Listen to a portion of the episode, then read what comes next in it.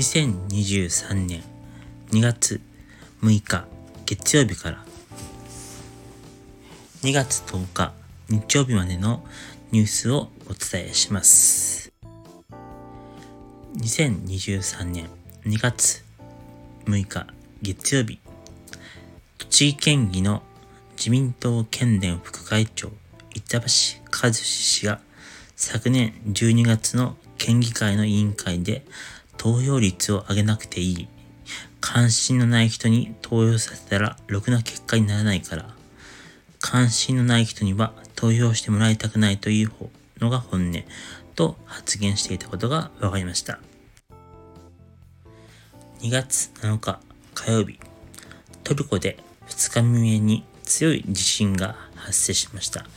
シリアも被害を受け、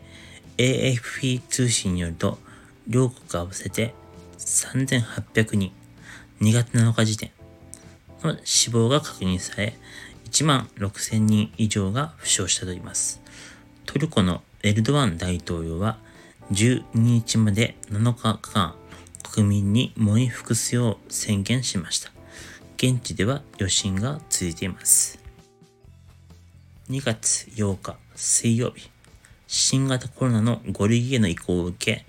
日本国内の航空各社で作る定期航空協会は6日、航空機内でのマスクの着用について政府方針に合わせ個人の判断に委ねるとの見直しを示しました。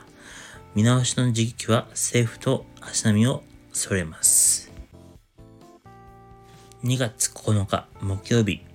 8日のアメリカ株式市場で Google の親会社アルファベットの株価が一時急落しました。Google が OpenAI 計算のチャット GPT に対抗して新たにローンチを予定するチャットボット BARD の正確性に懸念が広がったためです。2月10日金曜日、政府は新型コロナ対策のマスク着用について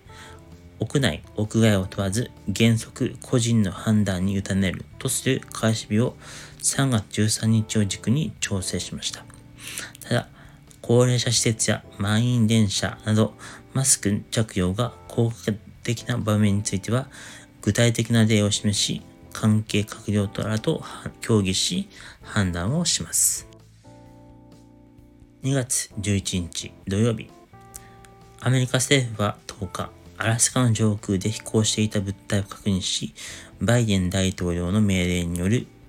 より、米軍が撃墜したと明らかにしました。今回の飛行物体がどの国のものかや飛行目的はまだ明らかとなっていません。物体の詳細は不明ですが、アメリカは残骸を監修する方針です。2月12日日曜日、大地震で被災したトルコと隣接するアルメアルメニアとの国境が1993年以来開通しました。